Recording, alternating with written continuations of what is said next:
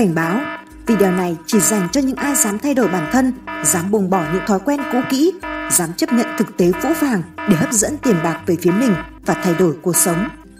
Chào mừng bạn trở lại, nhớ đăng ký kênh và chuông thông báo để không bỏ lỡ theo nhé. Bạn có thể donate ủng hộ cho kênh, có thêm kinh phí từ thiện và phát triển kênh ở phần mô tả phía dưới. Bạn có bao giờ tự hỏi, chưa đến cuối tháng mà cái ví của bạn đã hết sạch tiền không? Cứ như ai đó đã ăn cắp tiền của bạn vậy. Và tại sao dòng tiền bạc cứ chảy ầm ầm ngoài kia mà chẳng bao giờ rơi vào túi của bạn? Có rất nhiều người ở ngoài kia vẫn thường nói, tôi đã cố gắng hết sức rồi mà tại sao vẫn chẳng có gì? Tôi đã chăm chỉ hết sức rồi mà tại sao vẫn nghèo hoan nghèo? Cuộc đời thật không công bằng. Tôi phải làm sao? Phải chăng có một thế lực siêu nhiên nào đó ở ngoài kia đang lập trình cuộc sống của bạn khiến cho tiền bạc luôn ở ngoài tầm với của bạn? Không phải đâu. Thủ phạm chính là bản thân bạn chứ không ai khác. Và nếu thực sự bạn đã cố gắng hết sức như những gì bạn nói nhưng bạn vẫn không nhận được gì thì bạn cần phải cảnh giác với tư duy của chính mình. Đó đó, tư duy có thể chính là thủ phạm đã làm cho cái ví của bạn xẹp lép đó.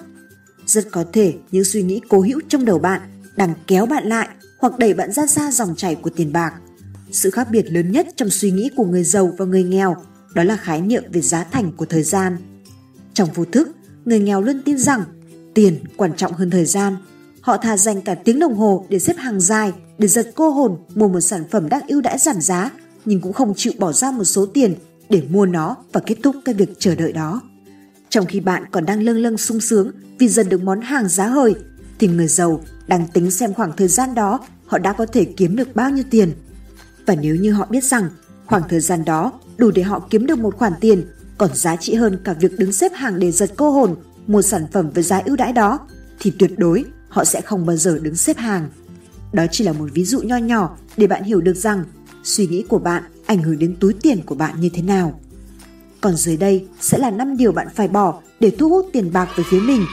Ngồi cho chắc nhé, có thể nó sẽ khiến bạn phải giật mình tỉnh ngộ đấy. Điều thứ nhất, tâm lý của một con bạc mong đợi bỏ ra ít, thu về nhiều. Bạn có đang đánh đề, đánh bạc hay cá độ bóng đá không? Xin đừng. Bạn giải thích là chỉ để giải trí cho vui thôi ư? Chẳng vui vẻ gì đâu. Bạn chỉ đang bao biện cho cuộc sống thực tế bế tắc vây quanh và ước mơ đổi đời được gửi gắm vào một con số may mắn nào đó mà thôi. Thế nhưng, bạn có nhận ra rằng càng chơi thì tiền chảy ra khỏi túi của bạn càng nhiều không? Thắng thì cả làng cả tổng biết, cả công ty biết. Còn thua thì chỉ một mình mình biết. Vậy tại sao bạn biết thua mà vẫn cứ đâm đầu vào chơi? Tôi gọi đây là lỗi tâm lý của một con bạc. Rất nhiều người phàn nàn rằng số mệnh của họ không được tốt bởi vì tâm lý con bạc luôn quấy phá trong họ. Tâm lý của một con bạc chính là sự ảo tưởng chỉ qua một đêm sẽ trở nên giàu có và họ lại không nhận ra rằng trên thế giới này không có bất cứ thành công nào là ngẫu nhiên, tình cờ. Những thứ mà chúng ta thấy chỉ toàn là bề nổi, sâu bên trong trong lớp sóng ngầm là biết bao dông tố. Bạn nhìn thành tựu của người khác nhưng bạn chưa bao giờ nghĩ đến những chặng đường mà họ đã đi qua và đằng sau là biết bao cay đắng ngọt bùi. Rồi bạn đăm chiêu suy nghĩ, bạn lo lắng và có chút hoang mang. Nhưng sau cùng, bạn vẫn kết luận lại một câu, đó là do số tôi không tốt hoặc do số nó may mắn. Nhưng bạn có thực sự hiểu được những nỗ lực và cái giá cho đi đằng sau sự thành công ấy không? Bạn có tận mắt chứng kiến những lúc người ta ăn gió nằm xương hay không? Bạn có thấu được dư vị của những khó khăn vẫn còn tàn dư trên môi họ không? Bạn không hiểu bởi vì bạn đâu có nhìn thấy, bạn đâu có trải qua. Vậy nên bạn lầm tưởng tất cả những thành quả đó của họ dễ như trở bàn tay. Warren Buffett đã trải qua nhiều năm nghiên cứu trong thời gian đi làm thuê mới có thể trở thành một vị thần chứng khoán như ngày hôm nay. Những mô hình cứ bỏ tiền vào hệ thống, không cần làm gì cũng phải nhận tiền thì hãy cảnh giác bạn nhé. Cái gì mình không hiểu rõ thì đừng bỏ tiền vào, bởi vì tâm lý con bạc có thể làm bạn mất trắng. Bậc thầy Jim Jones đã nói, cuộc sống được tạo ra để bạn nhận những gì bạn xứng đáng, chứ không phải những gì bạn muốn.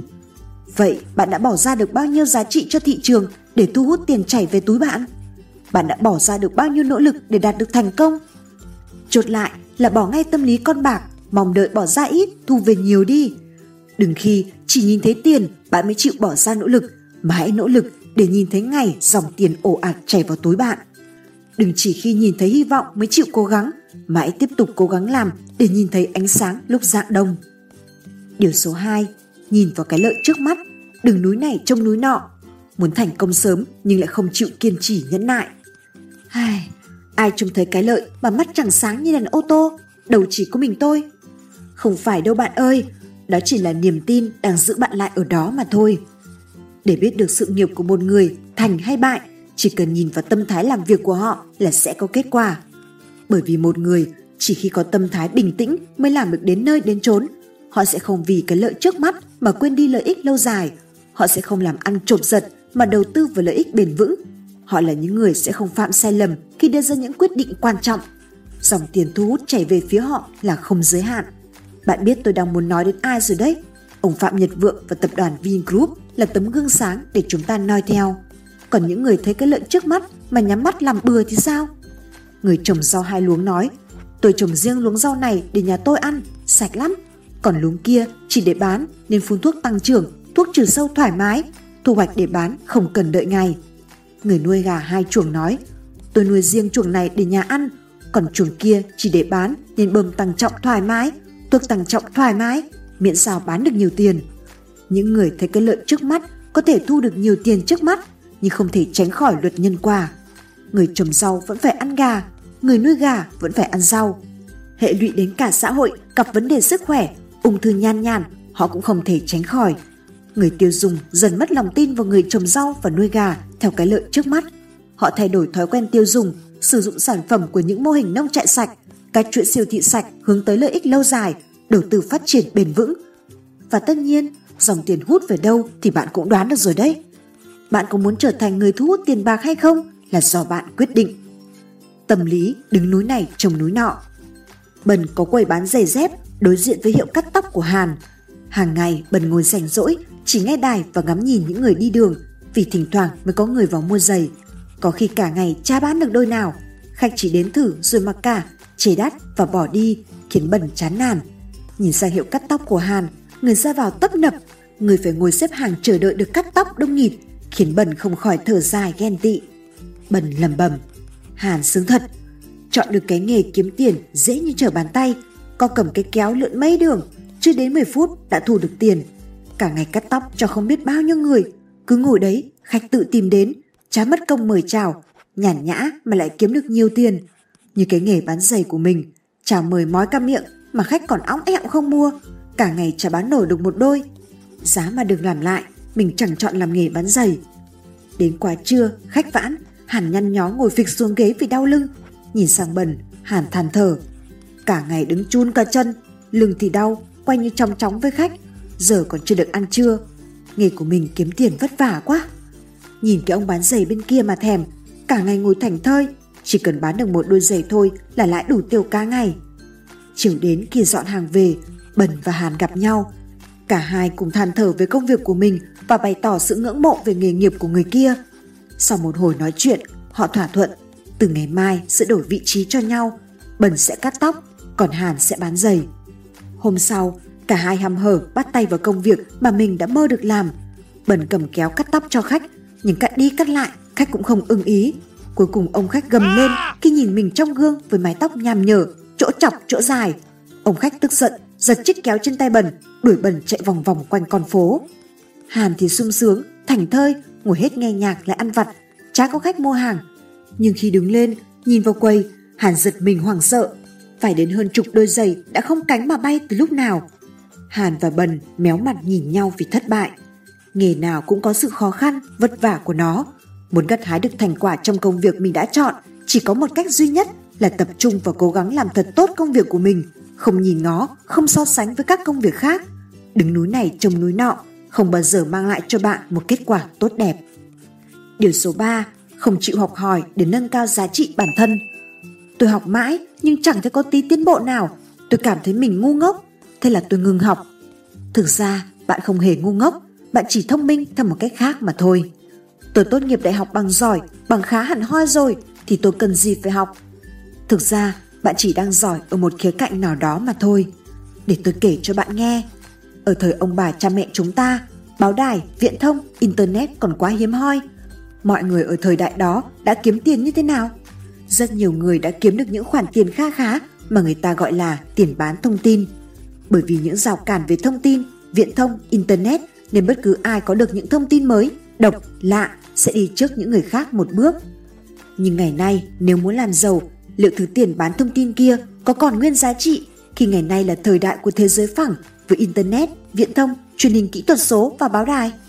Chúng ta không hề thiếu bất cứ thông tin gì, nhưng chúng ta thiếu những khả năng tìm kiếm và xử lý thông tin. Hay nói theo cách khác, trước đây khi có những mẩu thông tin thì bạn có thể lập tức bán lấy tiền. Còn bây giờ, khi có được mẩu thông tin, bạn còn phải học cách chọn lọc, đánh giá, tổng hợp, sau đó mới đi đến kết luận và chuyển tiếp thành tiền. Bởi vì sao? Bởi vì nhận thức. Mức độ nhận thức của bạn sẽ quyết định khả năng phán đoán, xử lý thông tin cũng như sự thành bại của bạn, quyết định sự giàu có của bạn. Vì thế, rất có thể bạn là người có cố gắng nhưng lại cố gắng lầm lạc theo một hướng khác. Thay vì cố gắng học hỏi tri thức để nâng tầm giá trị bản thân thì bạn lại cố gắng để khôn lỏi, cố gắng để luồn lách, cố gắng để chiều trò vượt mặt người khác, cố gắng để chộp giật, giành giật cái lợi về mình, cố gắng để che đậy cái rốt nát trong lớp vỏ bọc an toàn của gia đình và xã hội.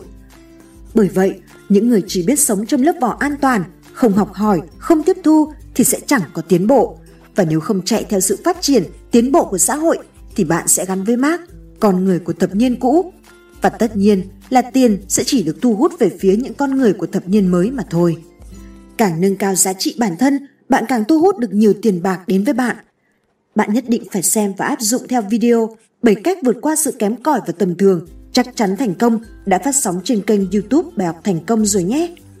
Điều thứ tư, chỉ biết so đo tính toán, không chịu cống hiến hết mình. Bạn đã từng gặp người hay chê bai, ghen ghét đố kỵ người khác chỉ vì họ giỏi hơn mình bao giờ chưa? Tôi thì gặp suốt. Bạn chịu khó đọc comment trong các video sẽ thấy họ. Điển hình của một trong những suy nghĩ nghèo là gì? Nhìn thấy mọi người xung quanh có cuộc sống ấm no, hạnh phúc, sinh ra đố kỵ, châm biếm và chê bai. Mở mồm ra là chê, chẳng thấy khen ai được nửa lời. Cả thế giới quan của họ chỉ thấy đầy rẫy những điểm xấu xa và tồi tệ của người khác. Bởi họ không muốn người khác vượt qua mình, sống tốt hơn mình. Hay chăng họ không muốn thua kém ai? Họ chẳng bao giờ nghĩ đến việc người khác có cuộc sống tốt rồi, mình cũng cần phải có một cuộc sống tốt. Họ càng không nghĩ đến việc sẽ giúp đỡ người khác cùng nhau tốt lên. Luật hấp dẫn rất nhiệm màu. Nếu bạn coi người xung quanh là cỏ, thì bạn đang bị chính những cây cỏ đó bao quanh. Còn nếu bạn coi người khác là bảo vật, thì xung quanh bạn đang có vô vàn bảo vật. Giúp người cũng chính là đang giúp bản thân bạn. Giúp người cũng chính là thêm cho bản thân bạn một con đường sống. Bởi vì bạn là người thế nào thì bạn sẽ chỉ thu hút và chơi được với những người như bạn. Nếu bạn là người hẹp hòi ích kỷ thì dù có nỗ lực mấy cũng chẳng thể nào với lên được tầm cao của những người thành công vì không ai trong chúng ta hy vọng sẽ làm việc, hợp tác và chung sống cùng với một người chỉ biết nghĩ đến lợi ích của bản thân, không chịu chia sẻ cũng như cống hiến hết mình. Nếu để ý, bạn sẽ thấy trên con đường khó khăn đi đến thành công của những tỷ phú đều có những quý nhân giúp đỡ họ. Họ có thể là những nhân tố quan trọng đưa bạn đến thành công, cũng có thể chỉ là những nhân tố bình thường giúp bạn qua một đoạn đường nào đó. Nhưng có một điều chúng ta phải suy nghĩ, đó là bản thân họ phải là người như thế nào mới được người khác giúp đỡ. Có thể là do may mắn, cũng có thể là do lợi ích đổi lợi ích, nhưng ít nhất họ còn có giá trị và chịu cho đi. Còn bạn thì sao? Hãy đứng ở nơi cao nhất và nhìn xuống, có bao nhiêu người sẽ chịu nỗ lực vì bạn? Càng cống hiến và cho đi, bạn càng thu hút tiền bạc về phía bạn. Điều số 5, không biết sử dụng đồng tiền và thời gian. Khi có tiền, bạn sẽ dùng tiền và thời gian của bạn để tiêu ở đâu? Giả sử tôi có thể quay ngược thời gian lại quãng thời gian bạn còn ngồi trên ghế nhà trường. Nếu tôi cho bạn 5 triệu, bạn sẽ dùng nó để làm gì? Có bao nhiêu bạn sẽ dùng nó để mua sách, đăng ký học online? Có bao nhiêu bạn dùng để mua quần áo, giày dép, đổi điện thoại, hò hẹn và chơi game? Sau này tốt nghiệp, tiền vốn bạn bỏ ra mua sách, đăng ký học online và thời gian bỏ ra đọc sách, học online của bạn có dư thừa hay không? Có lãng phí hay không? Tôi chắc chắn rằng nó chẳng thừa một tẹo nào đâu. Steve Jobs thời sinh viên từng tham gia vào một khóa học viết chữ đẹp. Thật không ngờ rằng đó là tiền đề cho phone chữ của Mac iOS và sau này là điện thoại iPhone phổ biến khắp thế giới ngày nay. Ông đã từng nói, bạn không thể biết những dấu chấm có nối kết với nhau trong tương lai hay không, bạn chỉ có thể biết điều đó khi nhìn lại mà thôi. Giá trị và kết quả nằm ở tương lai chứ không bao giờ nằm ở thực tại. Vậy giá trị và thành tựu của bạn ở đâu? Thời gian vừa là kẻ thù, vừa là cây đũa phép thuật, có thể kéo gần ta đến với ước mơ và hoài bão. Vì vậy, hãy sử dụng thời gian của bạn sao cho xứng đáng. Sử dụng đồng tiền của bạn sao cho khôn ngoan. Bạn có thể tham khảo video 10 bí quyết giúp tiền để ra tiền của người Do Thái để biết cách sử dụng đồng tiền của mình khôn ngoan hơn. Nói tóm lại, để có thể thu hút tiền bạc về phía mình, bạn cần loại bỏ. một Tâm lý của một con bạc. 2. Nhìn vào cái lợi trước mắt. 3. Không chịu học hỏi, nâng cao giá trị bản thân. 4. Sau đó tính toán, không chịu cống hiến hết mình. 5. Không biết sử dụng đồng tiền và thời gian. Chúc bạn thành công!